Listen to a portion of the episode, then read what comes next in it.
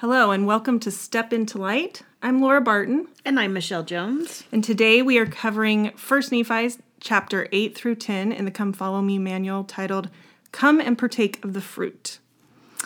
So, today we are reading in Lehi's vision, The Tree of Life. Chapters 8 through 10 are specifically Lehi's experience with this vision.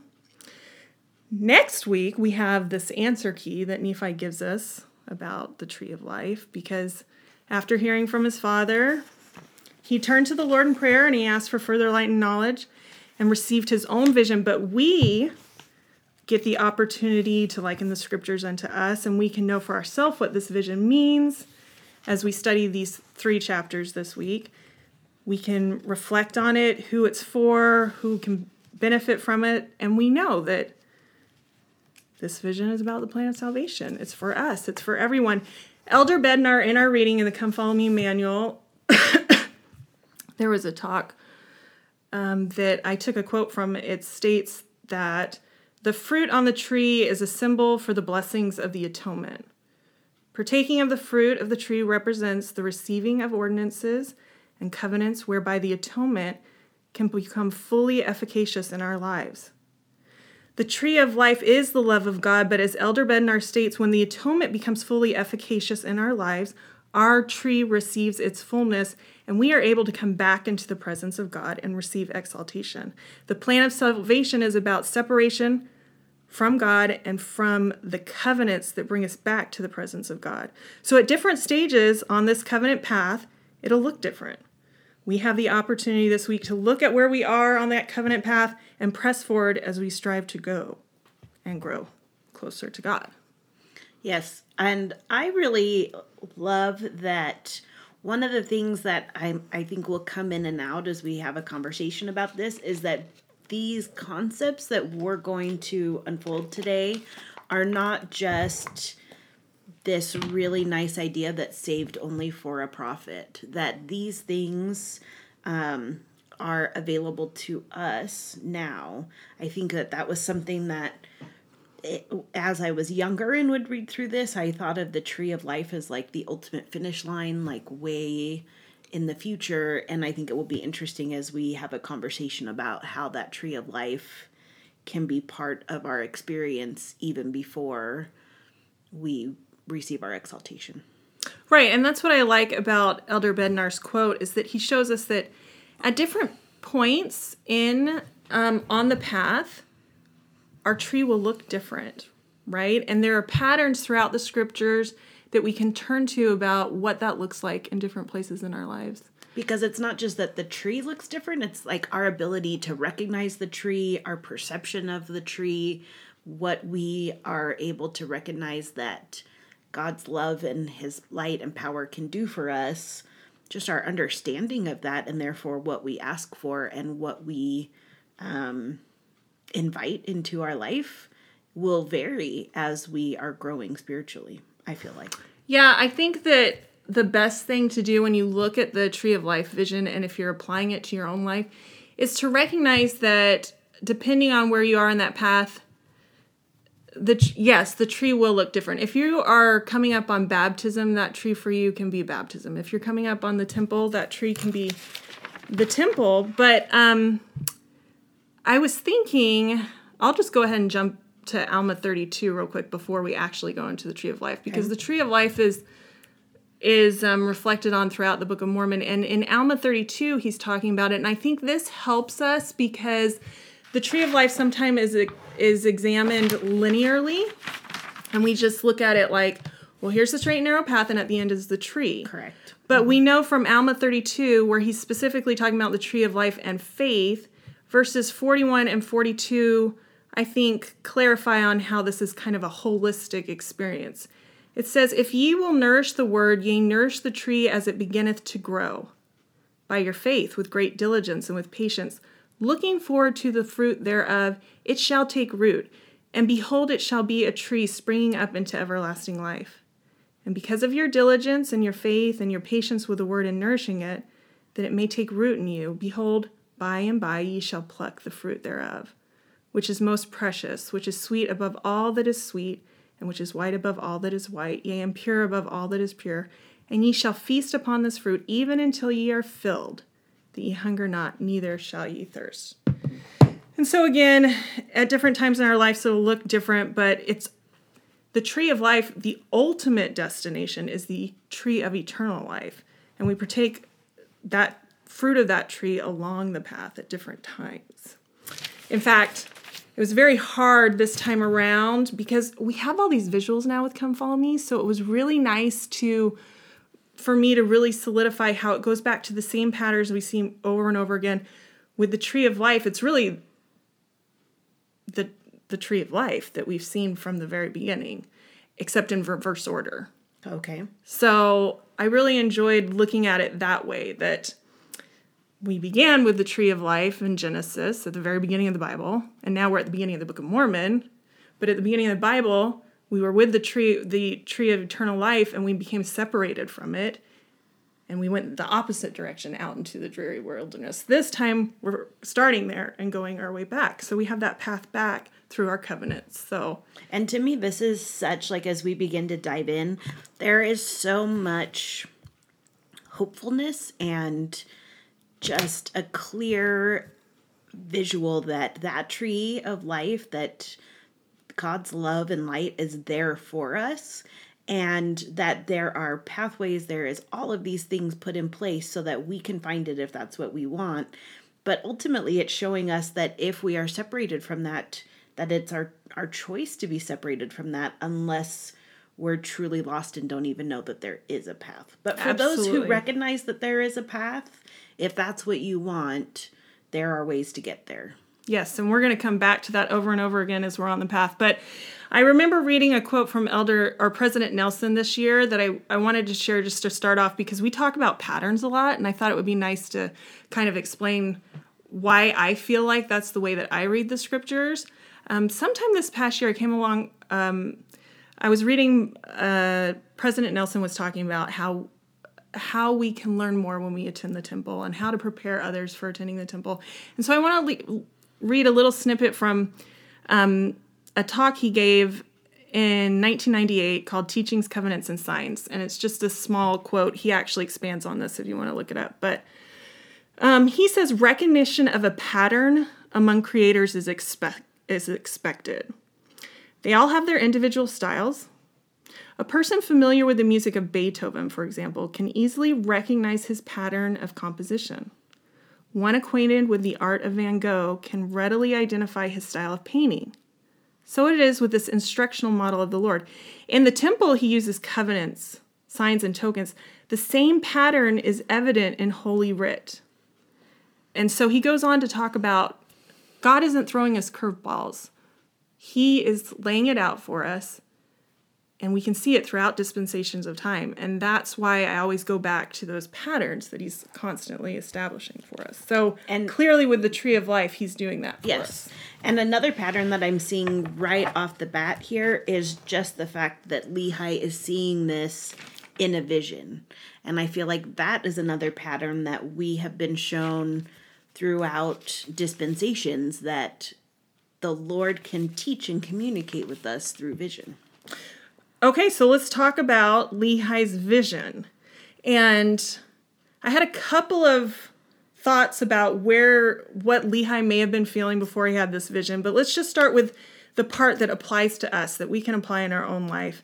And it says, we just get this one little introduction to his vision. It says, and it came to pass that we had gathered together all manner of seeds of every kind, both of grain of every kind and also of the seeds of fruit of every kind. So they're hanging out in the wilderness, and he's recognizing that they're gathering seeds, and that as they gather seeds, these seeds will be planted and give us give their his family um, something that can grow into something that's sustaining and life giving. Right. And that's the introduction to his vision of the tree of life that clearly can provide life sustaining fruit for all of us. So and and that that that preparation is so evident because then the next verse says, while my father tarried in the wilderness. So they're not in the middle of a farm gathering seeds. And I think that that, that is relevant to see how, despite their current circumstance, that they are preparing to be able to sustain themselves. Right. And so he he shares his vision. There um it's funny how he shared his vision. Uh he said that he was hanging out with his children and he said, Nephi and Sam, I rejoice for you, but Laman and Lemuel, I'm really, really concerned for you. So, it, so it's interesting because there was the the Book of Mormon videos that you can watch, Right. and I was watching that with my husband and my daughter, and as we're watching it, I thought "Oh, that'd be kind of harsh to hear if you're Laman and Lemuel, because here they are, they're you know they are not they don't have the spiritual understanding for what they're doing at this moment, but they're still obeying. They're still there. They're part of the family. They're sitting and listening when their father's like, Come and gather and let me tell you about my vision. And to hear that, it must have been quite the thing to hear as a son. Right. And by world philosophy standards, parenting 101 is don't compare your kids to each other and don't do these self fulfilling prophecies. Right? Don't tell them that they're really bad at something because, of course, they'll become bad at something. So, what I think is so interesting is Lehi's book of parenting would be like, yeah, but the but the Savior's greater. Jesus Christ is greater. So, you know what? If I'm a bad parent, if they turn to Jesus Christ, none of that really matters. And that's what I'm trying to get them do, to do. My role as a parent is to constantly turn my children to the Savior. That's parenting 101 from a prophet. So, okay, so they start off, they're in the dark and drear- drear- dreary wilderness. Like Adam and Eve. They're in the dark and dreary wilderness, and they have there's no path or anything, but he's wandering and he's wandering. And what does he do, Michelle? Well, I, I I thought it was interesting in verse 7 it says so it seems like at this point in the vision he's by himself. And it says, you know, he's in this dark and dreary waste verse 8 after I traveled for the space of many hours in mm-hmm. darkness. And then it says, I began to pray unto the Lord that he would have mercy on me, according to the multitude of his tender mercies. Right. So he knows where to turn, he knows what to do, he knows what to ask for, he knows how to assert what he wants, but he also knows how to rely on the Lord. And consequently, he has shown this tree whose fruit was desirable to make one happy, and it was sweet above all fruit. It was white that exceed all whiteness. I like how in the vision you can't really describe what it is, so you're just like, it's sweeter than anything you can think of, and it's whiter than anything you can think of, right? And then you partake of the fruit. And the word partake, which comes in our title, does not just mean to, like, you know, sample it at Costco. It's to participate in consuming something, right? And that's why he you you see that word over and over, over again to participate, to partake. We partake of the sacrament. We don't just passively do it. We consume it and make it part of something of who we are. I was going to say one of the great things that I really appreciated like thinking about in terms of like this specific part with the fruit when they partake they're really taking it into themselves. And by doing that it's becoming part of them what they are eating. And I as I reflected on and it's interesting even in the video as you're watching it you can see like their face lights up as the fruit gets near them. And then you know they're taking it in. You can just kind of imagine that whole experience and how interesting that is that we can have that same experience with the savior or with um, light and the love of god that we can bring it into ourselves and it can be part of us that truth that light that goodness Right. If you're disappointed we're not reading Nephi chapter 11 for all the keys of this, spoiler alert, it's always the Savior. Right. Right. And so it's okay that we don't, you know, get the key until next week. This is all stuff that we can just visualize as we strengthen our relationships with the Savior. And so they're consuming and partaking, and Sam and Sariah and Nephi partake of this fruit. Laman and Lemuel do not, but you will notice Lehi never leaves the tree. Lehi never leaves the path. And I just think that was so interesting to think about. Laman he he would he would shout out, he would yell out, but he never left the path, right? Because you when you physically think about it, you're like, well, let me run go get Laman and Lemuel, right right? But he doesn't. He never leaves the path. I think that is a really important, beautiful example. Like I just pictured in my mind who like in whatever capacity or in whatever stewardship we have, that keeping ourselves close to our to to that tree of God's light and love is the most important thing we can do as we are gathering. One of the things that I wrote as he's explaining, like Lehi says, okay, I partook of the fruit. It was wonderful. And then I wanted my family to partake. And he calls out, and I thought that's a little bit of a pattern for gathering. Once we recognize for ourselves this grace and this mercy and what the atonement of the Savior does, then we want to reach forward and gather in those who we love. So I love that you keep talking about gathering because that's what all of chapter 10 is to me. So I don't know if you spent a lot of time on chapter 10 and the gathering, but I love that you're like foreshadowing it all because that's all of chapter 10 to me and and so to come back to the idea of how what does it look like to gather I think that's really great.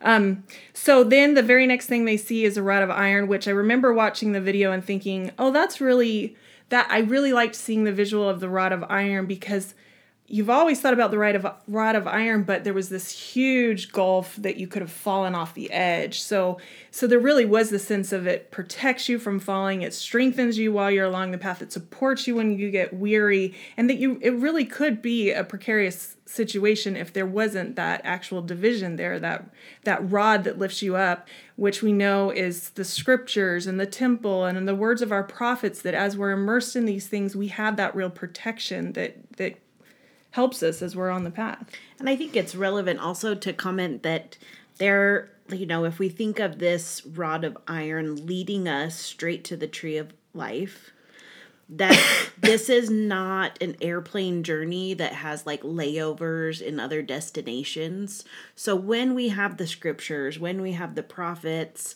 when we are getting revelation in our life that is leading us to the tree of life, it's leading us directly to the Savior all of these um, witnesses of the Savior point you straight to the Savior. They're not going to point you over to the layover over in this neck of the dark dreary wilderness so that you can prepare for the next area. They're always going to point you directly toward the Savior. Right. I love that. And um, the large and spacious building is kind of a contrast to that concept. But we see the different people that are on this path and and how they deal with that how they deal with staying with the rod of iron versus being distracted by the um, large and spacious building and as you said like the goal is to be like a spider monkey right that tenacious yes. little spider monkey extending great effort maybe pressing forward because we have different groups of people that that commence on commence on the path and there's this great mist of darkness right?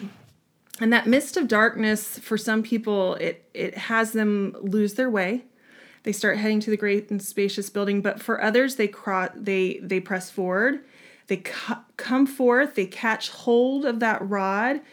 They they start to partake of the fruit um, but some of them when they partake of the fruit they are influenced by shame which seems to be coming from the words of the great and spacious building so when i um, was looking at this time, I actually really enjoyed and appreciated this painting that comes with our manual this week.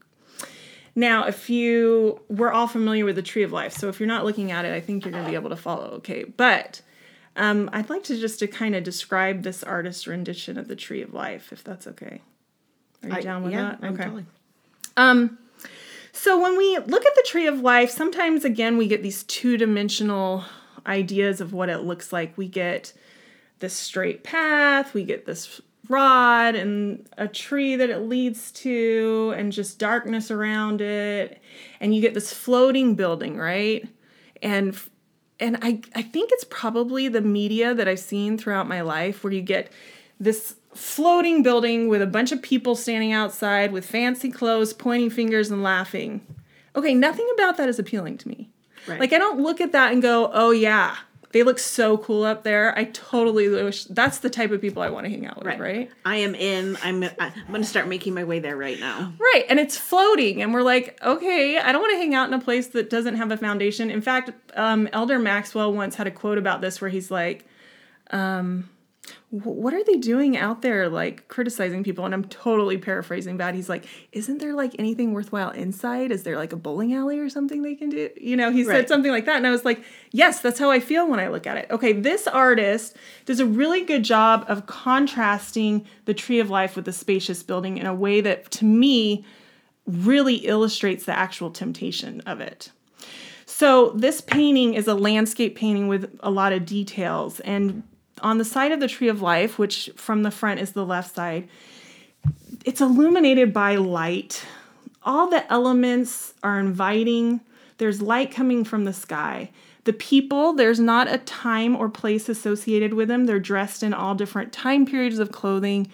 They're from different races. It's for all people. It's obvious that they have love because they have these very loving relationships and the light of Christ shines through this fruit.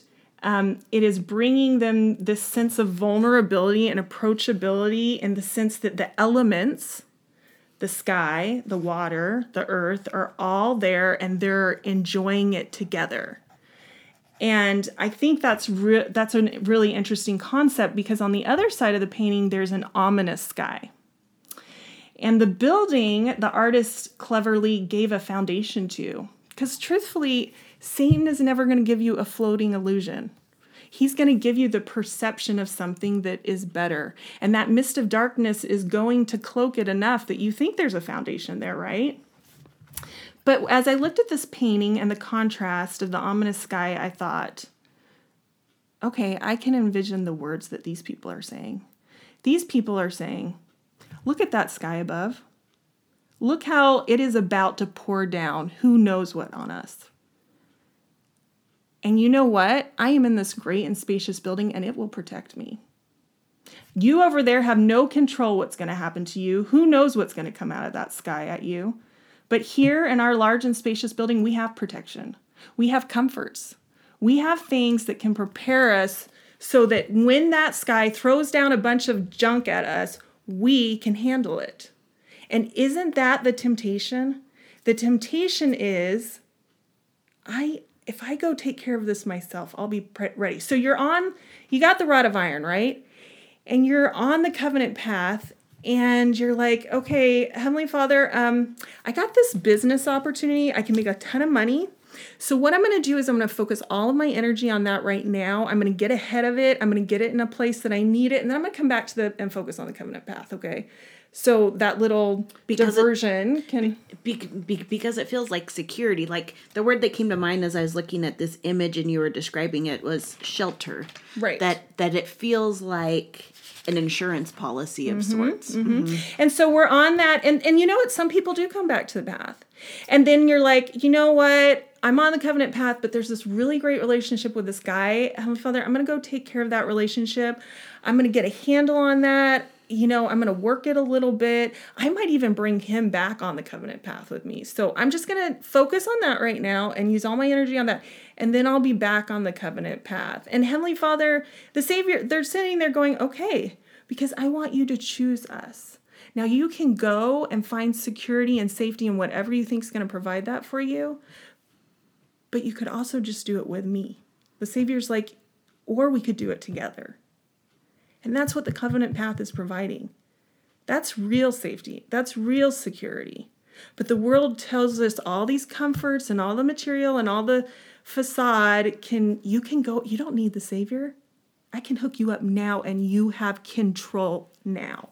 And that is where I can see people struggling because the truth is the covenant path will just keep you in that partnership with the Savior. And as you're partnered with the Savior, everything else will happen. And Lehi knew that. That's why he never left the path. Even when he saw the people he loved struggling. I mean, even even his own children. Right. Which I think would be the greatest temptation for me personally to want to walk away from the tree to go rescue my children. yes, So absolutely. as and as you're speaking about that, I was picturing that person, right? They're kind of they're on the path, they're holding on to the rod and they can see that the tree is there like like they kind of are like yeah yeah yeah i know where this is going this is a straight path over there okay good like it feels like it's safe to leave because they can always come back to it. But the thing that they don't account for is that mist of darkness because that not only um, one of the, the, thoughts that came to me is that the mist of darkness in our day, like in may, maybe in different dispensations, it was different things for people. I think confusion is a really big mist of darkness in our day. A confusion between truth and error and kind of recognizing and being able to discern. And so once we step away from that path, that mist of darkness is going to obscure when we're glancing back to like reorient ourselves, it can be very confusing and very disorienting to find our path back. But I think oftentimes when people that are similar to the example you shared, when they're stepping off the path, I think they that they feel pretty confident that they can come back to that path whenever they want to. And it's not that they can't, but it may not always be so straightforward. They may get more lost than they think they will. Yes, absolutely. And I think as I was I was looking at um, the basics of what separated us from God in the first place, what separated us from the tree of life in the first place. And it was that pride of us knowing better than the Savior, but that is why Heavenly Father provided the Savior, so that we can always turn back to Him. And so when we choose the Savior, when we choose the Savior over everything else, we can still participate in all the things that we want to. We want security. We can have those same things. The difference is we're doing it with the Savior. So some of these people were impressed by the manner of the dress of the people, the and and so they they I love that you talked about the mist of darkness because once they step off the path, that mist of d- darkness is so disorient, disorienting that it's hard to come back. And that's why the iron rod is so important. Because if the mist of darkness comes, you're not confused because you're literally still holding on to it. It's literally holding you up.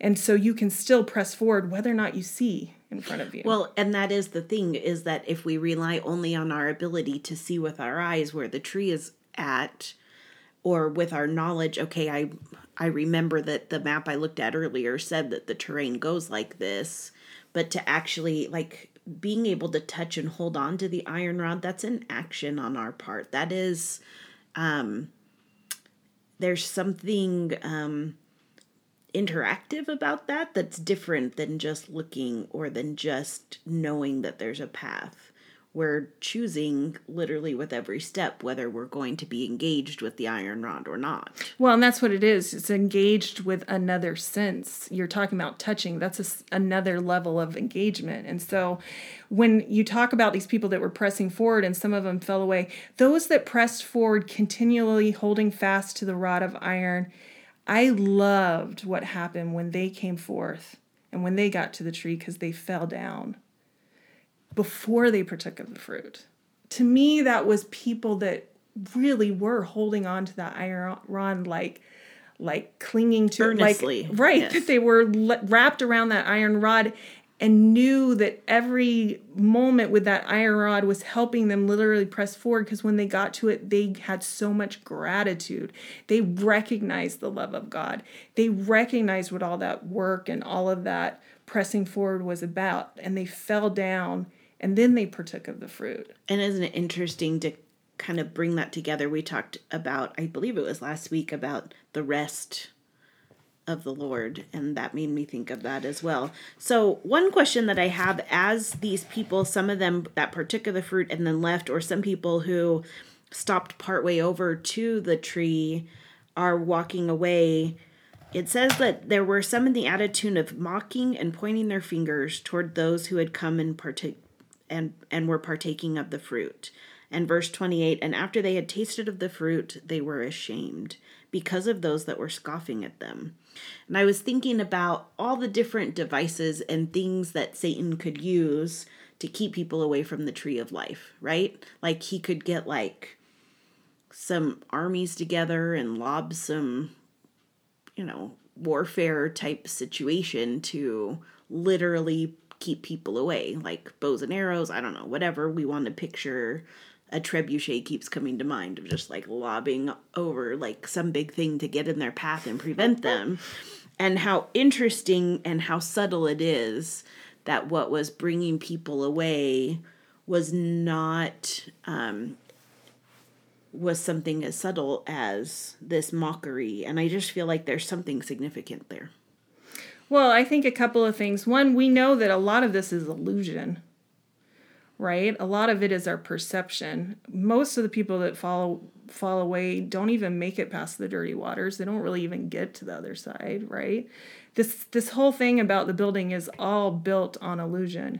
And so as they press forward those that are distracted by shame a lot of that just is coming from your inner voice too that satan has really when you talk about that confusion i don't even know if you need real people doing it just the perception. When we talk about social media um, and you look at more juvenile social media a lot of it has to do with mocking. And and and there becomes this defensiveness. For instance if somebody were to ask me why i do something the truth is i do it because i have faith in the lord jesus christ primarily but is that what i'll really tell them when they're like well why do you um, make it a priority to spend time with your family? Maybe i'm thinking oh because I have faith in the Lord Jesus Christ and I have a prophet who talks to me about priorities and but that might be the real reason but I might say you know statistically people that eat dinner together um, we find that families are bound together better as you spend that time in wholesome activities. I might come from a statistical vantage because you know what? Asserting faith in Christ is the number one reason why you do everything. I mean what if they just like mock you for that? That is not people's go to natural reaction sometimes, but why not? Like for me, why not? Because I sit here and I talk about it on a podcast every week. So maybe I'm just going to get in the habit of being like, why are you doing that, Lord? Um, faith in Jesus Christ.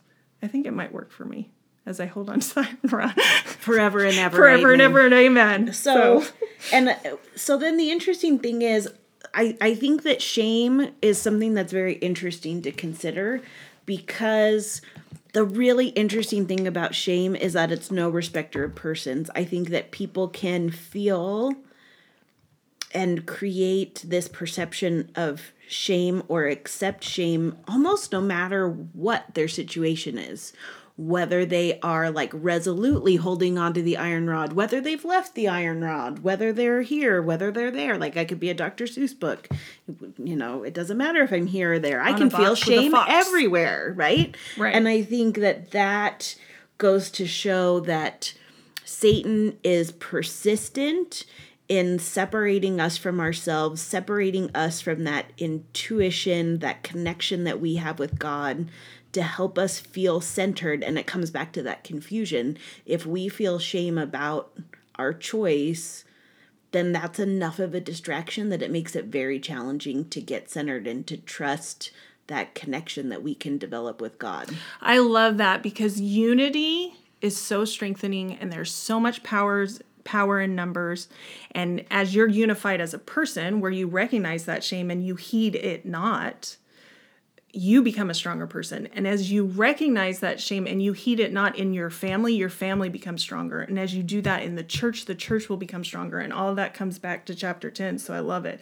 But that's what it says. It says that that, that this, this last group, that, that the building was pointing and there was fingers of scorn and and those that were partaking of the fruit got mocked, but we heeded them not that, that they've re- entered the rest of the Lord. Those that knelt down and showed gratitude and partook and consumed the fruit, they heeded it not. They entered the rest of the Lord. And you know what? I feel more and more that that security from the world will look more and more like the Tower of Babel. Ridiculous. They can try to provide as much security and keep building that building up, but in comparison to what God can do, it's if you see it that way, like the Tower, it seems like the Tower of Babel to me. You just keep building it. You're not even going to come close to the security that God has to offer. And those are the people that will partake of the fruit and heed not those words of the world. And the interesting thing is, in order to truly feel that security with the Lord, we have to rely on Him as our security, which is a little bit counterintuitive, but it's interesting. I've noticed in my own life that I do like my um own confidence in feeling secure and nurtured and protected and in the Lord's loving care, that confidence has increased and increased and increased. But the reason why it's increased isn't just because I'm obeying commandments in a check the list sort of fashion. That is increasing because with those things that matter to me most, I put them in his hands conscientiously. And so, like, in order to feel the security, it's like a hands on experience. You can only gain so much just from reading other people's experience of trusting the Lord. Like, at some point, we need to ask ourselves do I really believe it? And do I really trust him with this that matters the most to me, whatever that may be. Absolutely. And I love that because he says that Laman and Lemuel partook not of the fruit. They did not participate in the fruits of the atonement, like Michelle just stated, that putting it in the hands of the Lord is not a concept they could wrap their heads around. And we saw that as we talked at the beginning of the Book of Mormon, that there's a difference between Lehi and Nephi who knew the Savior who had a testimony of the Savior and could receive the spirit of prophecy, whereas Laman and Lemuel could not figure out how to participate in the fruits of the atonement, which is the tree of life. And that's why Laman and Lemuel are told at the end of this vision that Lehi fears for them and he wants them to keep the commandments of the Lord and and when you say keep the commandments of the Lord, again, that's like partaking of the fruit. It's living the commandments, partaking of the commandments, keeping them close to your heart. And I know you like a lot of synonyms for words, so it's like a keep is like the keep of a castle. You protect it, you guard it, you keep the commandments like the tenacity of that little spider monkey, right? He mm-hmm. wants that for them, but they can't because they don't know how to turn to the Savior, which Lehi's been teaching them. So again, it's the say, choice I was that they're say, making. Is it that they don't know how to turn to the Savior, or that they're skeptical that turning to the Savior will make a difference for them? So this is my perception: is that Nephi and is that Lehi's in the wilderness. He's with his family. He left Jerusalem. He said to the Lord, "Lord, why in Jerusalem did I tell the people of Jerusalem what was going on and they mocked me for it and they were mad that I taught to talk to them about the Savior. They said that we prosper and we we are good with how we're living our life now. Why do you persecute us? And then Lehi goes into the wilderness and there's a plan and he knows there's a plan and they've seen the blessings of it, but they're wandering in the wilderness and Lehi and Lemuel are still murmuring. And he turns to the Lord and he said, I know there's a plan, but why are there these people that won't turn to the Savior? And I think that's part of the reason, that's one of the reasons why he receives this vision. This is the plan of salvation. Mm. We are separated from God, and God says, I will provide a Savior for you. You have to choose the Savior. I will do everything to make sure that the path is available for you. Please. And so, this is the plan of salvation, and why some people want to turn to the Savior and other people fear, fear, fear, because they want to say, Look, the life I have, I choose because I can see it right now. I don't have to ever worry about this security for these. You know, I have so much money that I'll just pay everything to go away. That's security for me. I don't want to be reliant on the Lord. But that's what the problem has been from the very beginning. Do you want to rely on yourself or do you want to rely on the Lord? And part of it is giving up control. It's control. Because when you turn things over to the Lord, the the the fear in that in my experience comes from letting go of trying to control how things will be accomplished, how the Lord is going to accomplish things in your life. And when we don't have control, that is unsettling and it makes you know, it makes us feel very vulnerable. Whereas when we are able to whatever it may be, for some people it may be money, but for other people it may be like um being like having a really great support system of friends or you know like like there's so many good things and not that any of those things unto themselves are bad things except that we find our false sense of security in them, that they are going to help us feel protected and feel like we are somehow having the ability to insulate ourselves from the effects of really bad things happening in our life. And to give up that protection that sort of feels like it's going to do something to protect and insulate us and turn to the Savior and be fully vulnerable and trust Him to take care of us, that is a whole, that is a pretty big step of faith.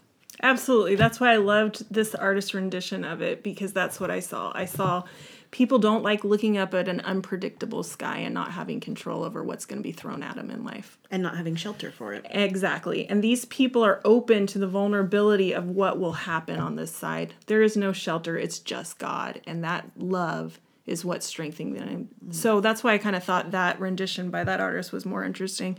And so that's what we see in chapter in the very next chapter which is chapter 9, correct? Yes. And so chapter 9, that's what Nephi says. We'll talk about the 116 plates later, but I liked this in in verse 3 where he says, "I've received a commandment of the Lord that I should make these plates."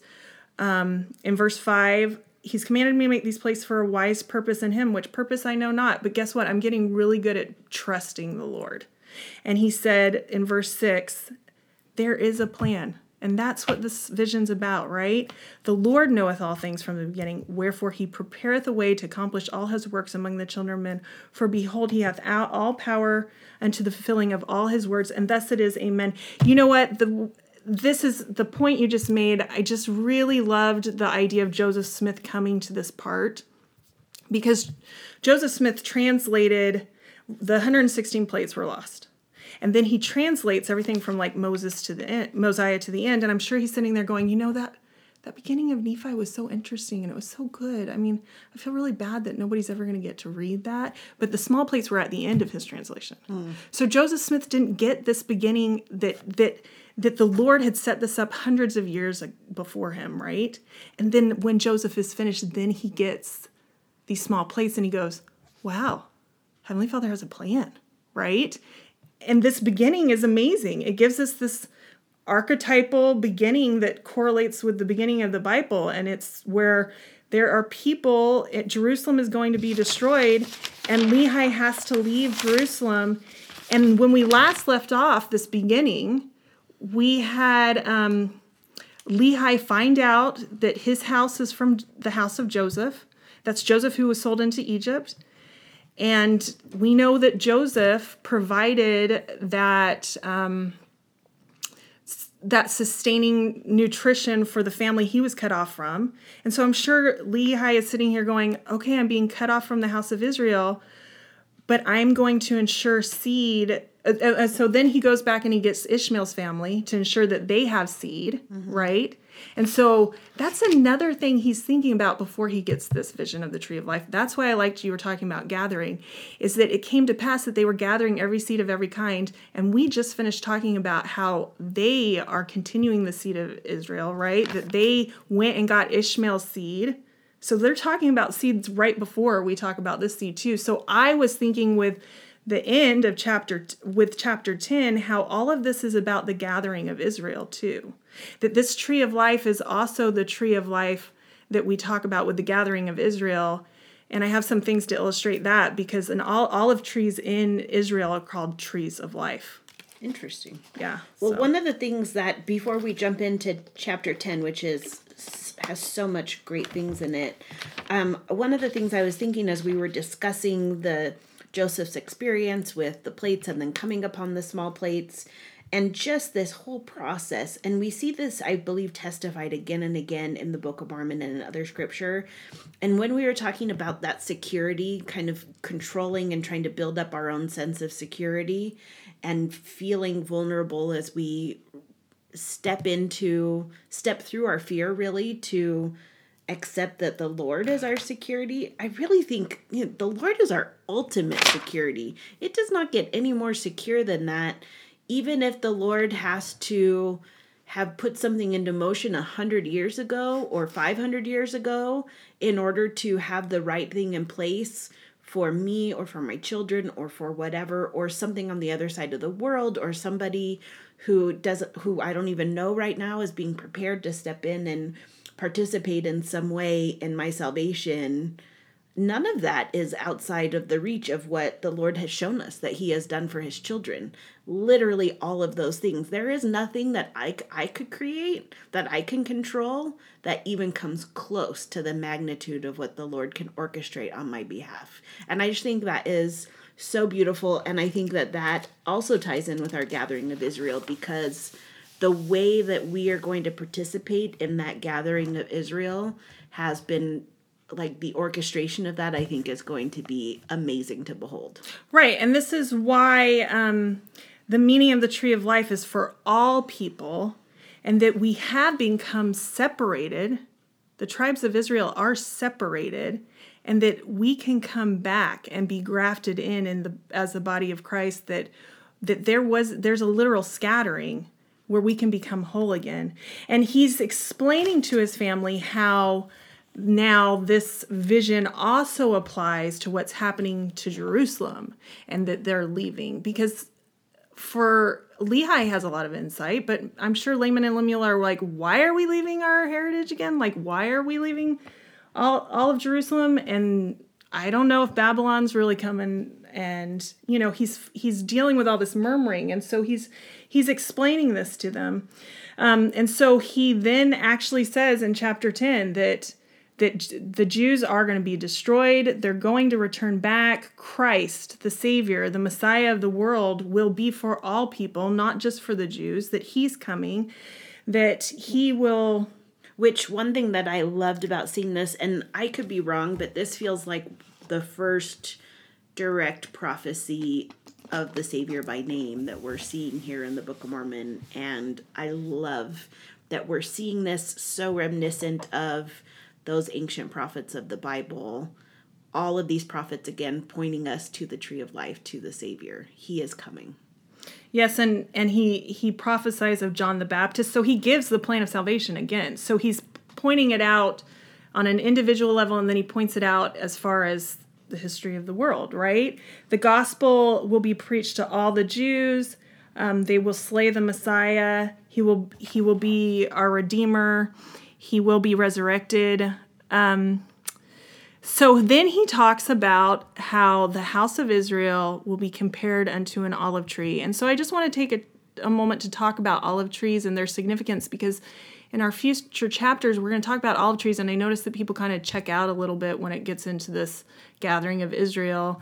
And so I want to point out that this vision is also about the gathering of Israel. That the branches that are broken off will literally be brought back.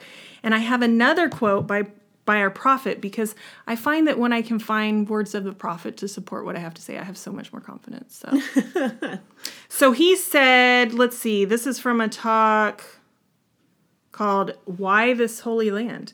But he's talking about the olive the significance of the olive, and he said olive trees are special in the Holy Land. The olive branch is universally regarded as a symbol of peace. The tree provides food, light, heat, lumber, ointments, and medicine. We know that the oil from an olive created the oil for the oil lamps and that provided the light and the way it healed and anointed, right? So it gives us lots of things that we use practically. It is now, as it was then, crucial to life in Israel.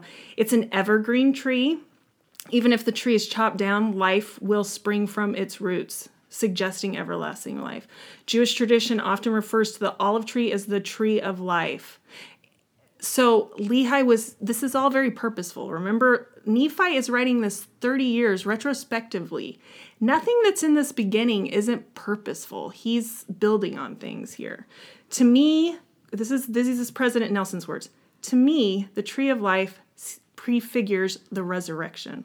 Jesus came to the base of the Mount of Olives to effect the first component of the atonement.